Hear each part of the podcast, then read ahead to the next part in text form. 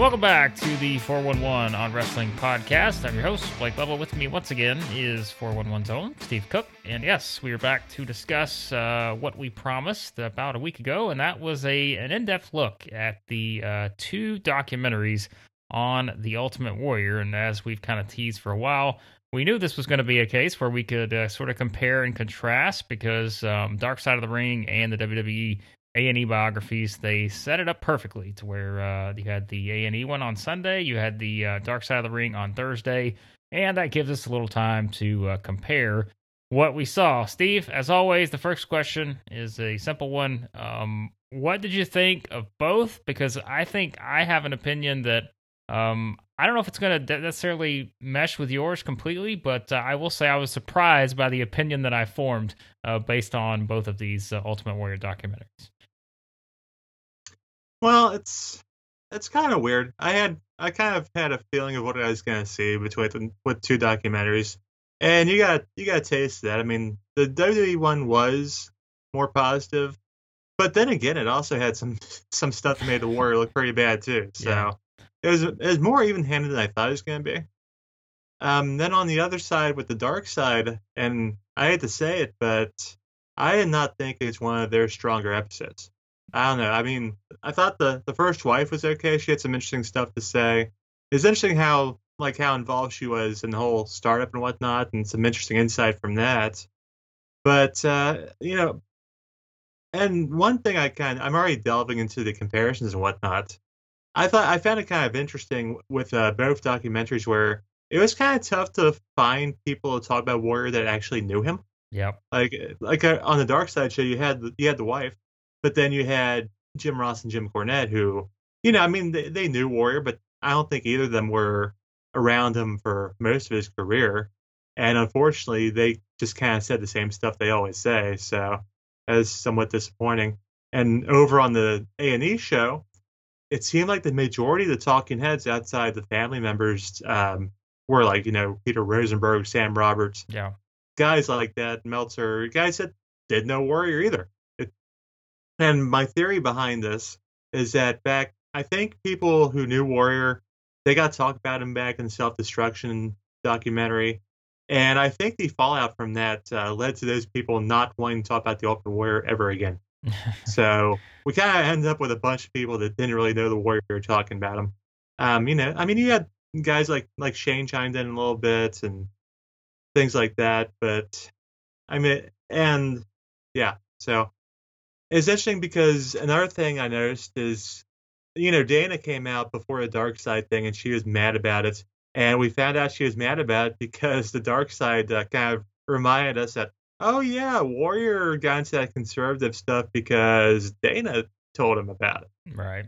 So you can see, yeah, you see why Dana might be trying to cover a little bit up there. But, you know, it is an interesting, interesting look back, too. And I'm of school of thought in general that I do think Warrior gets kind of a bad rap for his in ring work. I don't think that he's actually the worst wrestler I've ever seen. Yeah. I it's there's obviously there's so many ways we can go with this and, and I think as I said I wasn't sure if our opinions were going to necessarily mesh on this one but I think it does because I I'm with you in that I did not think, you know, if you ask me which one that I enjoy more, I probably substantially enjoyed the A and E one more than I did the Dark Side of the Ring one. Now, again, I will say, and this is something that everyone's pointed out, I think it's absolutely impossible to try to do a one hour, which again, you're talking 45 minutes with commercials and everything on the Ultimate Warrior, which is sort of the hindrance that Dark Side of the Ring had. I think this is one that if you're going to do a two-parter, like you could have did a an entire season on the Ultimate Warrior and had enough content to fill, um, you know, whatever eight to fourteen episodes probably. Um, so I think that's one of the things they ran into, and it almost felt like that they were just having to just really speed through everything as fast as they could to try to jam it all in. And I just think that overall, it sort of came across as something that was really all over the place because it did feel like you were try you were kind of just having to speed through all the different points in this this guy's life, um, which there were so many, and that's where the A and E part you're able to dive into that more because you have those two hours to work with.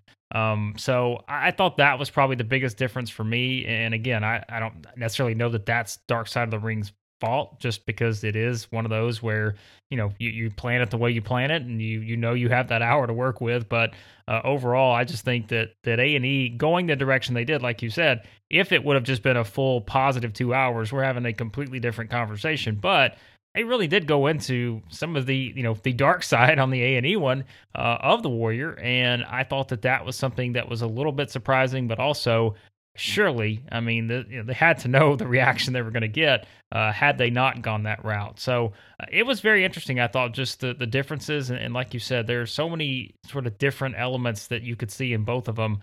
Uh, but there was that theme of, you know, you have Jim Ross and Jim Cornette. And um, like you said, Sam Roberts, Peter Rosenberg is on every one of these WWE and E biographies. It's like this guy is the, I don't know who he's being promoted as, but like he's the new go to guy for wrestling. He's the guru, I guess. Um, and, and yeah, I just thought that, that those were, those were several things that stood out if you try to look at both of them. You know, the worst thing, I thought the worst bit about Warrior on either show was that that outtake thing they showed where they're uh, they're filming Warrior doing an apology. Oh yeah, remember yeah. they he was doing? I guess he, uh, he he didn't sign an autograph for some kid, and that kid wound up being the kid of somebody from a network. So obviously the network guy wasn't happy, so they they had to apologize because it was head of network. Otherwise, let's be honest, they wouldn't care. Yeah, and you really get that impression from how Warrior's going on and you hear Vince in the background too. Vince is just like, "Come on, it's work." like Vince, uh, that that also made Vince look like a piece of shit too, to be honest. So. Yeah. Vince did not which, come across well in the in the Warrior one. I will say of all the ones probably, which again we, we could probably pick out many points, but I thought this was the one where Vince came across the worst, just in terms of some of the things maybe he said, and, and like you said, especially with that that right there. So it was so weird too because they had this whole like one of the things they're trying to push in the A&E documentary was that, you know, Warrior, his father left at a young age, so he was looking for his father figure his whole life, and that is part of the problems he ran into. And they tried to really put over this whole thing where Warrior considered Vince like a father figure. And they go into this the deal where they start talking talking about how great Vince is and how the guys look look up to him. And Miz is all yeah, Miz who knows Warrior very well. He's like, well, you know, the greatest thing is when Vince praises me, and they're just kissing his ass for a couple minutes there. And then they ask Vince about like, did you consider Warrior son? And Vince is like, no, I already have a son. right. yeah. Which I think, uh, when you think about it, that might explain a lot of what goes on with WWE, where you have you probably have all these people who look up to Vince as like this father figure, and they want his approval. And meanwhile, Vince, he doesn't care. If you're not there, he'll replace you with somebody else. It's it's not. I'm not knocking Vince for that, but maybe I am kind of knocking the people who put all their self worth into what Vince thinks of them. No, that was a, a, great point because that is that was the common theme I thought between both of them. Certainly, specifically in the the A and E one, but like that was the sense you got was that you know it was I guess it was Warriors first the or ex wife the um Shari Tyree had said one of the things was she thought that you know Warrior basically just wanted more attention from Vince, and then of course we we got that entire theme and sort of that that part of it in the A and E one about, as you said, I mean, they're asking Vince, you know, do, do you think of Warriors as a son, and, and everyone talking about sort of the the childhood that he had, and I thought that was, you know, really the the common theme throughout this whole thing on both of them, and, and that was probably the the biggest one that tied it together, aside from going really into the letters, I think that you know Warrior wrote Vince and what Vince wrote back, and um, those were those are still something I think to see to this day, uh, just based on that exchange. But um, you know, there's there's one thing we found out too, and I've you know people have wondered whether Jim Cornette gives Vince McMahon a, a free pass on things, and I think it's because Vince McMahon gave Jim Cornette that letter. Yeah. and Jim Cornette just loves the shit out of that letter, and he loves reading it from time to time. And ever since then, he's given Vince a free pass. Yeah. Well, I that's a theory. That's a, it's it's just so fascinating some of the stuff, and and you know one of the things that I think that really, when you look at it, you know the Jake stuff was very interesting to say the least in the dark side uh, episode because I don't like some of that stuff with Jake. Like we said, he's actually, I think, from what we've seen him in some of these thus far, like Jake has come across really well, and some of the things he said, you know, you're certainly like, man, this given what this guy's been through, which as we'll talk about, we're gonna we're gonna really find out more about that next Thursday because um, that's the Grizzly episode. Uh, but I mean, er, this is one where I'm just thinking, you know, I look at what Jake said on some of the stuff about getting the the title and all that, talking about you know recalling Vince firing Warrior after that SummerSlam match in, in '91. Jake thinking he was going to. I don't know that that completely added up. I've seen some people point that yeah, out. Yeah, it, it didn't. Yeah, it, it wouldn't have added up. There's, I think Jake might have misremembered a thing or two there. Yeah, and then but but still, the the one thing that always comes out above everything else on this is Jake talking about how he's going to attack him at the Hall of Fame, and he's got the uh, roll of pennies or whatever roll of quarters, and I'm just like, my goodness, ah. like that is that's something. That would have right been there. something. Yeah. Um. Boy, that imagine. been... By the way, imagine WWF in 1991 trying to put the belt in Jake Roberts. I think you know, with all due respect to Jake, I think they probably might have thought that was a bad idea. Yeah, I I was listening to that. I was thinking, I don't know the the time adds up on this, but as we said, uh, we we can't certainly um, just put that to dark side of the ring because we've heard uh, plenty of those sort of uh, recollection inaccuracies uh, when it comes yes. to what we talked about with with Lawler and uh, Savage and all that kind of stuff. So um, that's not just uh, something that's specific to that episode, but um, yeah, I mean, you, you, mentioned sort of the wrestling part of it, and, and that was you know Jim Ross. I specifically wrote this down on the quote he had was you know I've never seen a wrestler with less ability than the Ultimate Warrior. Like you said, I don't I, I don't know if that's necessarily true overall. Um, if we're just looking at it from the wrestling standpoint, now sure, there were lots of different things, and as you talked about, like Jake mentioned and, and others talking about just actually working with him, um, not knowing what you were going to get at times, uh, all that kind of stuff. Uh, but it did seem I don't know if it, I don't know if ability is the right word, but maybe just the I don't know, the intent or the motivation to maybe learn the certain aspects, maybe is the better way to put it. And I think, you know, some people put that and said, you know, those different things in different interviews. But um, I, don't know. I, I thought that was interesting just to kind of look back because, you know, the, the A&E when they had all the stuff, you know, with the, the Blade Runners and the promos with, with Sting. And that was another one I thought that was sort of, you know, most of the stuff you got from Sting, which obviously now he's with AEW. Um, most of the stuff from Sting was older. I think that they had used uh, and some of that stuff anyway. So yeah. um, that the, the, wrestling part was interesting, just kind of from the the early phases, based on you know what he would eventually turn into. So yeah, um, the thing about I, I remember Jim Cornette, Jim Cornette talked about how he basically thinks that you can paint up anybody, and uh, you know anybody with a good physique can get painted up and win a bunch of matches and get over like Warrior did. We know that's not true we've seen that time and time again where they yeah. try to build up some big steroid guy, for want of a better term. They try, you know, put some steroid guy over a bunch of people, and you know, the, there's very few times where that actually gets over. I mean, Warrior, Goldberg worked pretty well, but yeah, Goldberg also had that certain kind of charisma about him, and not everybody has that. Uh, Warrior had something about him. I know people like to complain about his promos, but I don't know.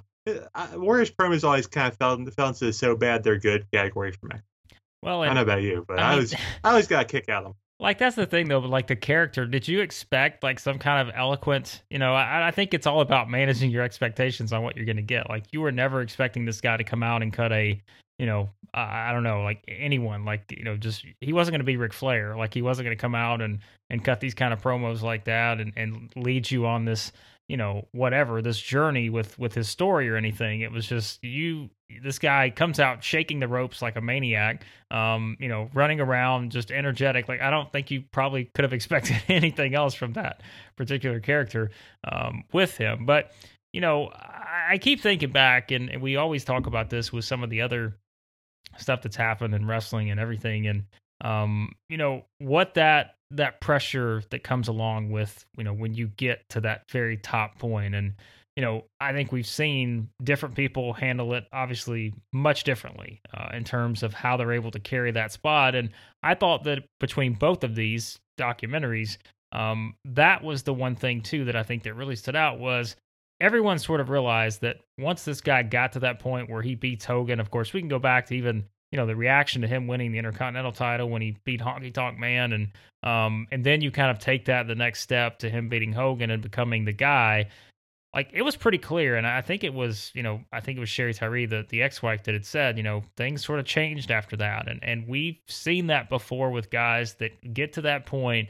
All the pressure is now on you, and and I can see, you know, how that can completely, you know, change everything. And it seems like that was sort of even for a guy that had a very complicated, um, you know, point to to get to that point it seems like that is where things started to, you know, certainly head in a in a different direction. Even if um, it was, I don't want to say it was necessarily predictable, but um, it did seem like once you put all that weight on this guy's shoulders, and you go back and and everyone talked about, you know, sort of the the issues, you know, childhood stuff and all this, the insecurity, all those things. I thought insecurity was really a common theme uh, that every a lot of people mentioned that puts a lot on a guy's shoulders, and um, that uh, certainly seemed like a point to where uh, you saw a lot of that sort of you know unfold in terms of the bad stuff in his life. Yeah, and Warrior had to deal with those insecurities in a certain way, and uh, not a way that I would recommend, which led to a dissolution of the first marriage there. Yeah. And you know, it's kind of one one interesting point, kind of uh, to tie into another dark side there. They didn't really mention that uh, one of the women that Warrior was uh, going around with in 1990 during the title run was none other than Melanie Pillman. Yes. So that would have been interesting to tie back into that. And, you know, and let's be honest, I mean, I don't know if Melanie was the type of woman that uh, was good for somebody like Warrior in a fragile mental state as it was. Yeah. Could, could possibly been an issue there. But, uh, yeah. And, you know, Sherry there, I kind of, you know, I was kind of expecting, uh, you know, when you heard like, oh, they had the first wife on there, she was uh pretty, she was pretty nice to Warrior, a lot nicer than I thought. Uh, there's still, there's still some feelings there, and she was, you know, she talked about, she didn't really come out and just flat out bury the guy, which I think we are all kind of expecting. Yeah. And you know, over on the A and E dog, you had the, you had Dana there doing her thing, and you had the, you had the daughters on there too, and one thing we can say about Warrior is that uh, you know his family doesn't hate him. Yeah, I mean that's true. Even if they have reason to, they you know something there's something there. Yeah, I mean, and, and I think it was you know the the Dana Warrior comment, which got a lot of traction, and you know even Dark Side of the Ring put out the shirt uh, "Smut and Filth" um, to you know kind of react to that.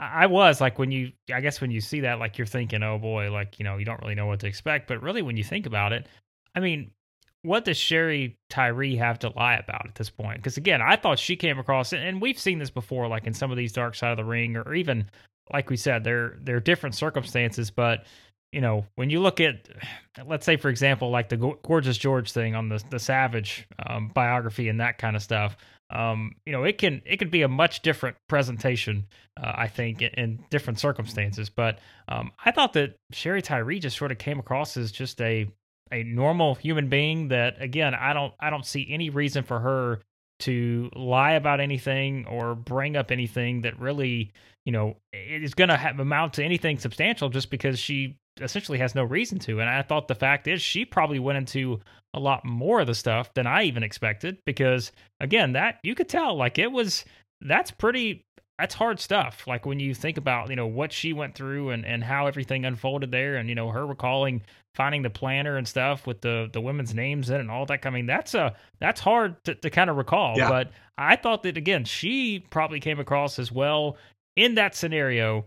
I would say, you know, in a lot of these documentaries, as we've seen before, there can be times where you know th- there can be a vendetta to be had. There can be you know reasons to to throw whoever under the bus. But i just thought that she came across as you know someone that really tried to tell the entire story. There was a lot of good in there but boy there was a lot of bad in there too. And i just felt like she didn't really shy, shy away of any of it. No i mean she was fine. She uh, she was pretty even-handed and it's you know, seemed like a normal person, which is why we never saw her in the wrestling business. I mean, that's pretty obvious right. there.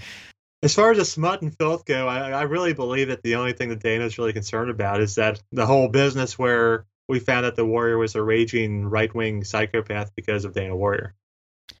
that's a that's really the thing, you know. That uh, and they've kind of portrayed in the A and E bio, and Dana tried to kind of pass it off onto the media, you know, certain news channels. But who turned on these certain news channels? I mean, come on now. It's kind of, kind of strange there. And another thing I kind of thought while, you know, seeing the daughters on there, it's got to be tough, you know, growing up and, you know, your father dies at a young age, but then you can go on the internet and read all this horrible stuff about your father. Yeah. I mean, it's, that's got to be tough. and it looks like they're dealing with that pretty well. And I, I wish nothing but the best for them. And let's let's hope they get some new last names someday because it's got to be tough going through life with the name Warrior as well. Yeah, they did go into the name change uh, and all that stuff. They they mentioned that uh, for sure, and, and I can I can recall just like thinking back to that, and I remember everyone's reaction. Of course, that was way back when, but it's like really the Warrior. That's it. That's the name. All right. Well, um. So yeah, I mean, it's, it's, funny now. You see a lot of wrestlers doing that. Yes, that like is Steve true. Austin, uh, Yep. Shawn Michaels it legally then. They're more normal sounding names, mind you. But Yes, right. so Warrior did kind of start a trend there no, he, people trying to keep their name. He did. Um, that was, you know, that was something. And I, I don't know. I mean, I think back to, you know, you talk about like the kids and, um, and, that's something we've seen too in a, in a lot of these, you know, the ones that have, that have had the kids, you know, we mentioned the Pillman one, like you can even think back to like, you know, the Piper one and, and all these others that we've seen in both the Dark Side of the Ring and A and E biography. And, um, you know, it's just, you think about the impact, like that's always something I, I, th- I mean, cause again, remember on the dark side of the ring stuff like a, we're talking about the darkest of the darkest stuff like that we've seen in wrestling. And i think whenever they you know they're able to which again this was different because a&e was the one that featured the kids. But in dark side of the ring like we've seen you know pillman's kids. We've seen um, others in the past on some of these other episodes. Uh, but it's just like you know that's always something that it brings it full full circle i think in terms of you think about the, the subject we're talking about, which obviously, you know, with Warrior, a very very complicated uh, individual to say the least, and I think that was Chad Venners was he's the one he's the one that did the um I don't know he was the, the sort of the biographer I guess for for Warrior, and he he had a lot of um you know time on the the A and E one. Like he and I thought he brought a lot you know to the table in terms of kind of recalling some of the the background stuff and and everything that kind of went along with it, but I think he had a quote that was basically like, hey there's nothing simple about the ultimate warrior and, and that is completely true but i think it just there's so many complicated elements to it that sometimes you look back and you're like you have to remember like the entire family and kind of the impact it's had on them and like you said if you think about all the all the stuff like the self-destruction of the ultimate warrior dvd all the you know the political stuff he did you know the the UConn speech like all those different things and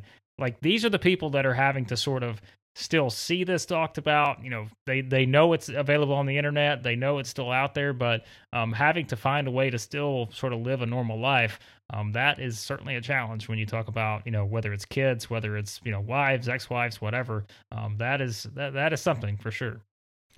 Yeah, and Warrior had a lot to dive into, and I think I think both documentaries kind of suffer from that because even with the two hours, there was a lot of stuff they glossed over. Like in both documentaries, I don't think they mentioned uh, the WCW didn't get mentioned once, Yeah, which is kind all. of a shame because I mean one of the highlights of the self destruction thing was Hogan actually taking the blame for screwing up their second match, Yeah. which I you know that's probably the most shocking thing I ever saw was Hulk Hogan taking blame for something.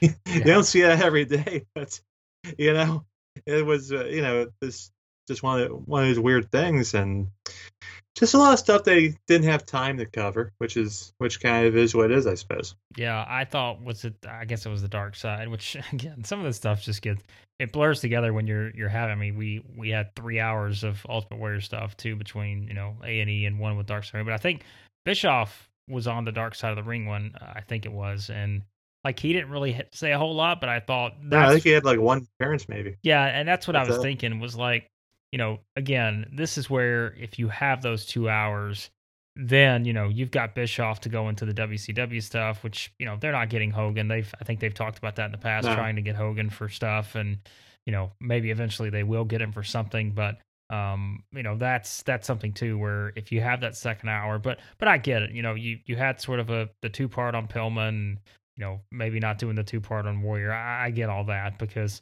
um it's just it is it's so hard. And like we said there's enough there's enough background and history with someone like warrior that you could do you know legitimately a, a very long series on that uh, that that eclipses you know two hours and, and goes beyond that. Uh, but uh, that that was definitely you know something else. And and you know i thought that overall i mean it was like i, I think that both of them did a good job. Like i said I, I think the the one thing A and E had going for it was it did have the two hours to be able to dive much deeper and go, you know, much for even if sort of the the cast, like we said, was really made up with a lot of, um, you know, different people that really didn't know him. Um, but I think they had a a better chance of covering it fully, uh, even if there was stuff that, that was left out, like you said. But you know, just going into to him taking the pills for the anxiety and like having all those problems, but at the same time, you know, really talking about you know the the self destruction of the Ultimate Warrior. I, I, thought you know WWE showing a lot of those comments from that self destruction of the Ultimate Warrior DVD. Um, I, I remember watching it. Of course, you know, there's still a lot that stands out, but I just think back on that and I'm thinking, look, this guy was certainly not easy to deal with at any point, you know, in terms of his career and what it led to that DVD. But man, I mean, I'm thinking back, and they even they had some of the comments from you know from Warrior talking about how it, it hurt him and, and that kind of stuff. But I'm thinking, my goodness, like that was the ultimate hit job in terms of what they did with that DVD, and to actually see them replay a lot of those quotes I'm just thinking, man, that was what an interesting period that was for them whenever they released that. Yeah, and you, you still kind of have to wonder what they were thinking at that point because it's yeah. Not like exactly like Warrior was like a newsworthy figure at that point. Yeah. I mean, I guess that was was that around the time of the UConn speech? Maybe I'm, you know, my yeah. timeline is really bad on that. But I guess it's probably around that time, and maybe they're just trying to cut any kind of association that they could possibly had with the guy. I mean, I don't know, but uh, no, it doesn't doesn't paint them in a positive light. Vince didn't come off too positive on that show in general, and yeah, there's not too much I'll say about that. It's just I don't I kind of wonder if Dark Side if maybe if they had waited a little bit longer to do it, like maybe waited for like, for like another season or two, yeah, and maybe some more time to pass because I think now you're still kind of in that weird time period after where people aren't as mad as war at Warrior and there's also other stories that Dark Side, Dark Side could delve into, like the Grizzly Smith stuff they'll do next week, or Dynamite Kid. There's probably some other stuff they could do where they could dive in more than they could with Warrior at this point. Yeah, I looked it up and I was trying to think of the timeline too. So I want to say the the UConn speech was in April 2005, I believe, and then they released the Self Destruction Ultimate Warrior DVD um in September. So yeah, like you could Okay, that that that's probably a big part of it. Then they're exactly. probably just trying to cut any ties, try to make sure that people did not associate him with them. Yeah, I think that's Although, exactly you know, right. we could make a political I, oh, I better not go down that road too far. I, listen, there, there's there's plenty of opportunity, I think, for uh, given what we saw um, in, in, this, and you know, we we saw the excerpts and and some of the footage, um, you know, in both, in in terms of you know calling everything he said, uh, specifically at UConn. Dark side not exactly bleeping things either. no, they, they, were not. Um, and, and again, that's that's the one thing they have going for them, I guess, if you compare it to. Well, I guess so. yeah, I mean, but it, that's I wouldn't, you know, that's not a positive, but uh, they can at least, I guess, you know, in a sense, they they can get a little bit uh, darker when it comes to uh, everything, as we know, because it is on uh, Vice versus um, A and E, but yeah, I mean that's there's there's lots of opportunity and and I think that's where you know, and I've I've seen some people have brought up too, you know, when you look back at some of those warrior uh, videos and all that kind of stuff, you know, I think I've heard a lot of people bring up the the things he said about Bobby Heenan and all that. Um, yeah. That was one in particular that that obviously was not mentioned at all um, on yeah. any of these. I'm kind of surprised that you thought Cornette might. I mean, Cornette alluded yeah. to how Bobby didn't like him, but they didn't quite delve into that quite as much. As yeah, my thought. Yeah, there was certainly um, some very significant stuff, and um, I mean, Warrior did not have nice things to say about Heenan when he was having his um, no. health issues and all that. So that that those are the kind of things where, again, I mean, you can only you can only paint a, a, some sort of picture in the amount of time you have. And I think that there is still probably so much out there that could have been delved into in terms of, um, you know, again, there are probably some good things out there they probably still could have discussed, but there are also some of these things, like we said, the Heenan stuff and other things that, that, you know, if you just went back through and looked at it all, it's you know it really you know your opinion is going to just it's going to be all over the place in terms of some of the things you see because that's kind of i think the full story is that this was sort of a, a guy that That really was like you could see, you know, they went all the way back to the start. They they started at the childhood, then they went up to, you know, sort of essentially things finally getting, you know, to a better place with him and you know, they showed the footage um, you know, at the Hall of Fame, after the Hall of Fame, him on Raw, um, cutting the promo, all that kind of stuff where you're thinking, okay, maybe this guy's finally getting to that sort of turning point, perhaps, um, and moving beyond all of the the stuff, all the controversy, everything that he had said, and and maybe it's actually you know starting to sort of become a better human.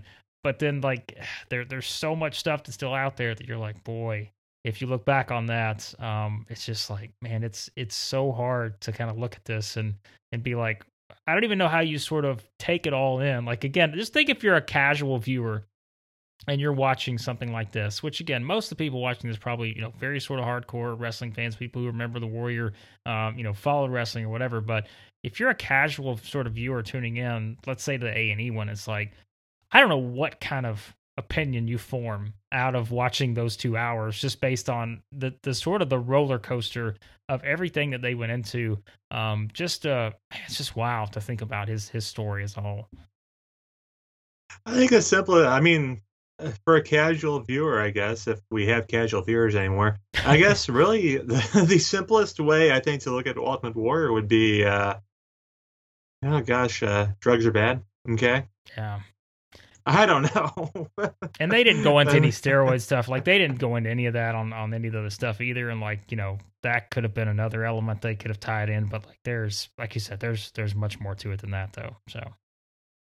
But yeah, uh, and as far, as far as the fans, I mean, we're all gonna have our different opinions and whatnot. There, you know, some good qualities, some bad qualities. At the end of the day, uh, most people have good qualities and bad qualities. They're just not displayed quite as much. Uh, they're not as extreme on both sides or on one side as Warriors were. His, you know, his his bad qualities were pretty on full display from time to time, and very public. Um, very very public. Yes, so. that's that is not a good thing. Uh, like you said, that's um that's no, where. And then, yeah, and you notice in 2014 when he when he comes back, I mean, when you look back at that footage, um, he didn't look good.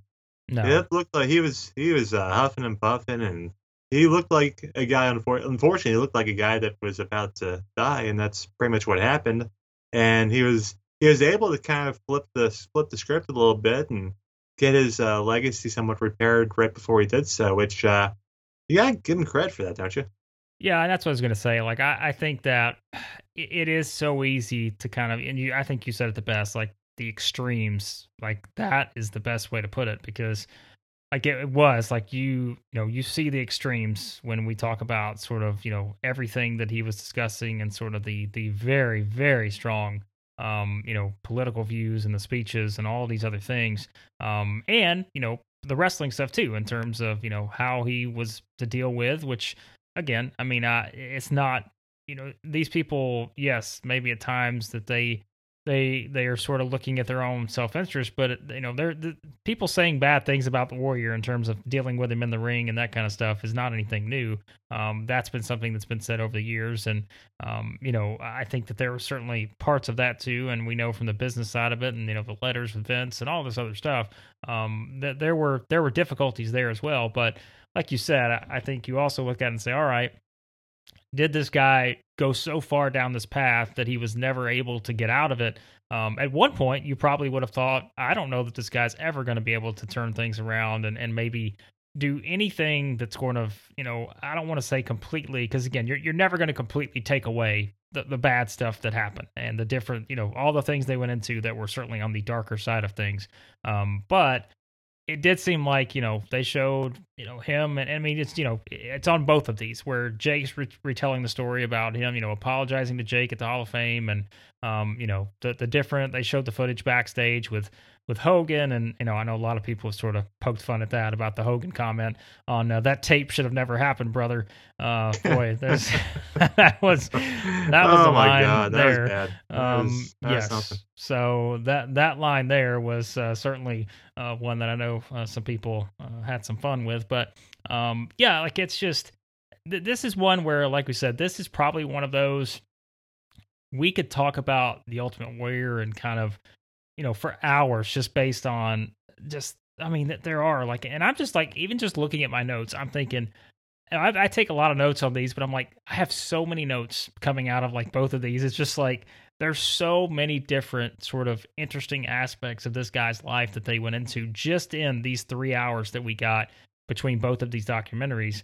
Um, and I'm just like, there's so much more to it. Like, there's so much more out there that you could go into as well. Um, like you said, whether it's the WCW stuff, whether it's you know the bad stuff, or the you know whether it's just the stuff you talk about with Heenan or uh, other things. I'm sure that that said were, that were not great either. Um, but it's just like this. This really was. It just it was a very complicated story um and it just yeah like it just was so many ups and downs and i think that's that's kind of the best way you look at it so.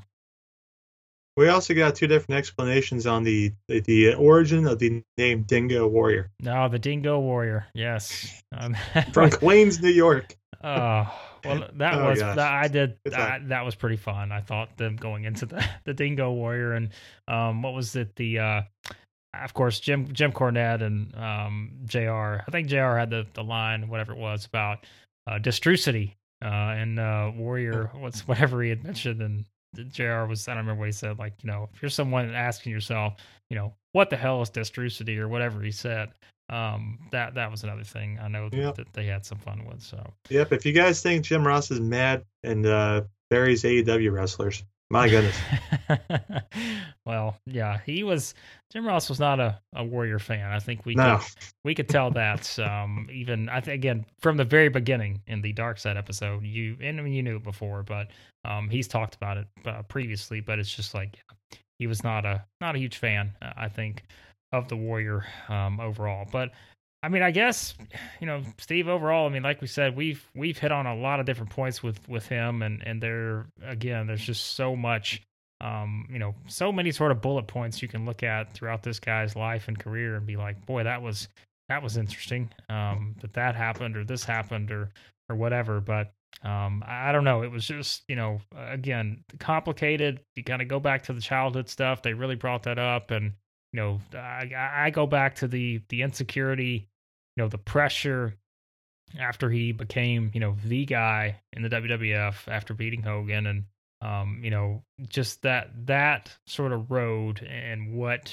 it kind of led him to after that point um, just uh yeah they're, they're I think we can safely say this there are very few if any stories um, in professional wrestling uh, like the Ultimate Warrior and uh, I think we we pretty much got that uh, from these two Yep, and um, may and we'll probably not talk about the Ultimate Warrior again for a very long time.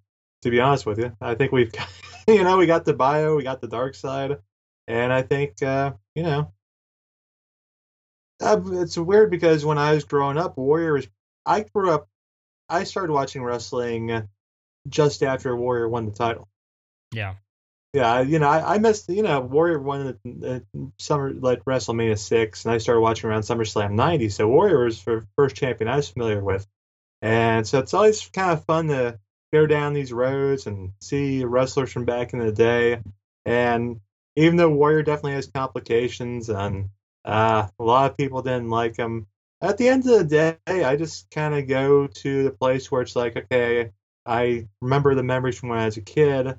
I hope his family's doing well, and you know, I hope he did find peace at the end there. Even yep. though he did, he did say some terrible, horrendous things, and there's no excusing any of that. You just, you just hope at the end of the day that these people find peace, and I, I think he did. Best Warrior match: Hogan or Rick Rude, SummerSlam '89. See now, I'm gonna get off the. I'm. I'm. Uh, that's neither one for me because my personal favorite and we'll go and spoil it. Well, we'll spoil it anyway because what the hell? Can we have we do have a column coming up on the yeah. top seven you like my, you like my segue there, huh? but you know, I'll tell you right now, my favorite match is neither of those. I always like the chemistry between the Ultimate Warrior and the Macho Man Randy oh, Savage. Why oh, did I forget that one? That yeah, that's probably yeah. you're right. Yeah. I don't know why. I don't know. Those two guys were both completely insane, but they're on the same wave wavelength. You know, uh, Savage was able to get some great stuff out of him. And I still go back at least once a year and I watch the career threatening match at WrestleMania yes. 7. I absolutely love that match.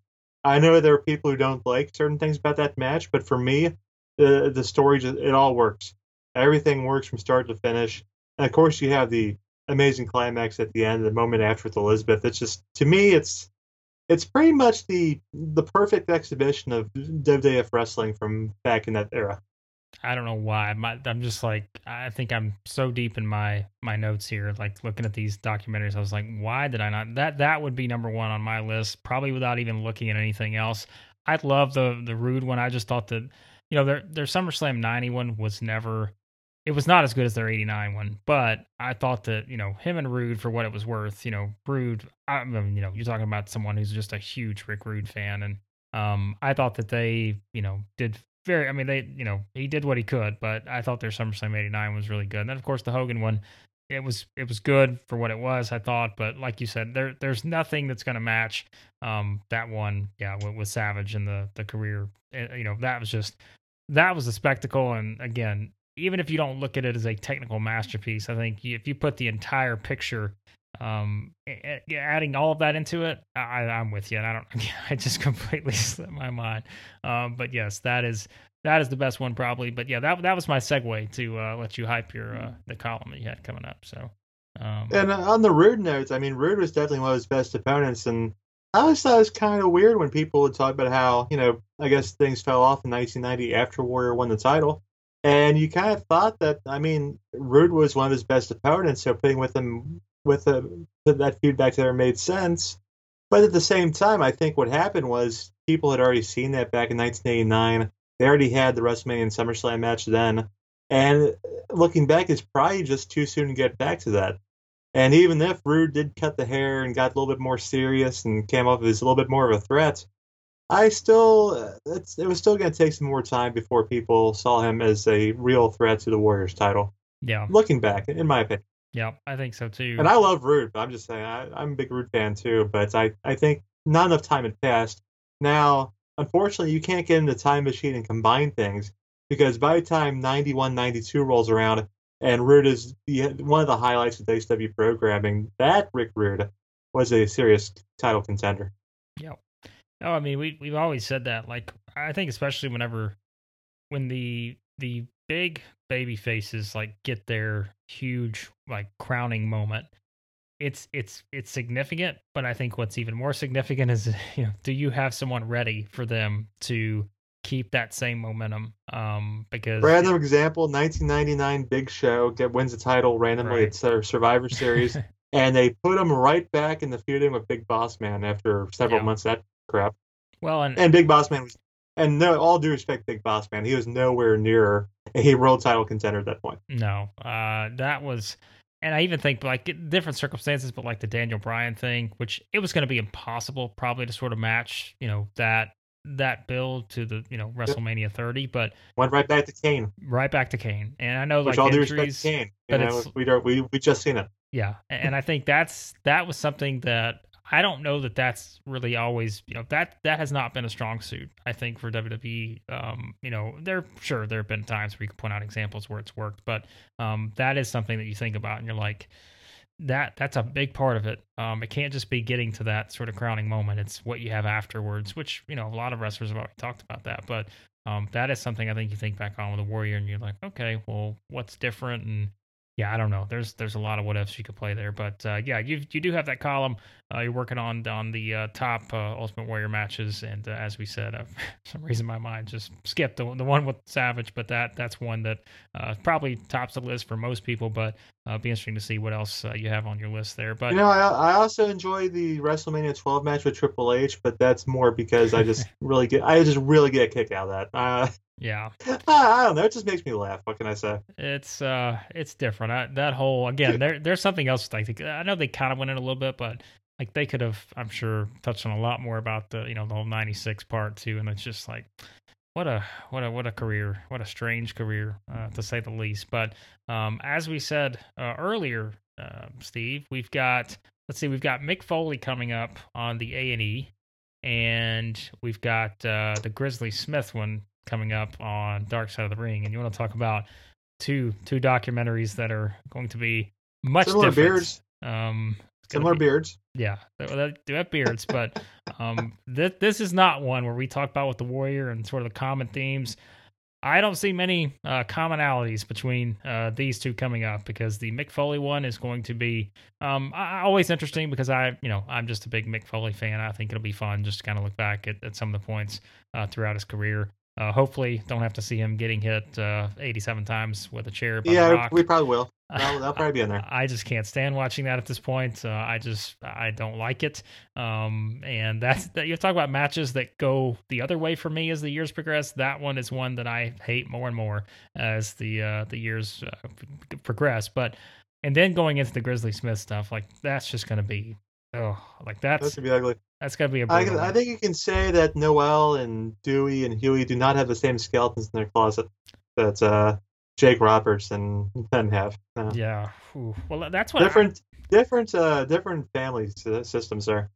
I'm curious, I guess, to see kind of what um, on the dark side of the ring part, like who they're going to talk to. Um, well, we know Jake will be we all know over. Jake. Uh, Like, I mean, I assume like Sam Houston. Probably Cornette, you know. I mean, I don't know if they're going to get like, you know, Sam Houston or those guys. Baby doll. Know, but we'll see, I guess. But uh, I don't know where Rockin' Robin is these days. I, Sam, Sam Houston's still in jail, by the way. I don't know what.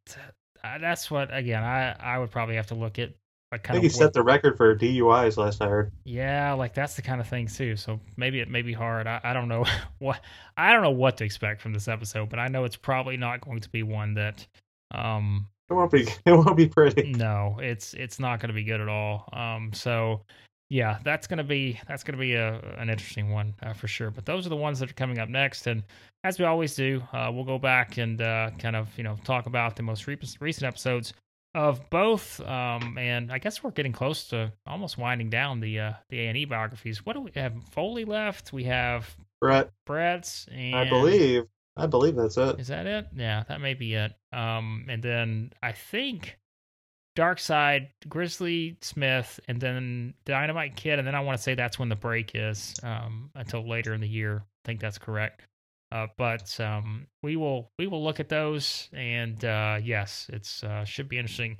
There was originally a different uh, A and E schedule, but you notice they did switch a couple of those around to yeah. kind of uh, jive. I mean, and I don't think it's an accident that Bret Hart and Dynamite Kid are on the same week either. Yeah, I was gonna say I, I thought originally I could be wrong, but I thought originally Bret was supposed to be after Shawn, but I want to say they may have. I could be wrong. It may have been. Yeah, that's probably better to spread those out too, yeah. because we we didn't really need two straight weeks of Montreal. No, I was gonna say I, I was. That's probably a smart move, anyways, uh, knowing they're gonna go into that on both of those. So, um, yeah, so that's what we'll have uh, coming up uh, here on the podcast. And um, Steve, I know, as you said, you've got the the top warrior matches uh, coming up as one of the uh, columns you'll have up on 411Mania. Uh, what else uh, you got on the way there? Uh, well, I am current. I am the uh, two week fill in for AEW Dynamite re- re- mm-hmm. recap since uh, you know Tony Acero has a busy life on Friday night. He likes to go out and hit the town and do his thing, if you will, get his cash, make some money. Uh, you know, I, we we like Tony here, he, he, so he's not able to work Friday night. So I am at least temporarily. So be doing that here. Two uh, two weeks of dynamite from yours truly. It'll be fun. Good times there. And uh, got the Warrior thing coming up. The botch is coming up. And who knows what else will be coming up. It'll be a good time. Yeah, should be fun. Uh, we'll have links uh, to all Steve stuff in the show notes. You can check that out there. And uh, yes, we do have AEW uh, Double or Nothing on Sunday. I'm sure a lot of people will be tuning into that. Of course, we'll have all our reviews and everything uh, over at 411mania.com. You can check out uh, everything there, live coverage as well.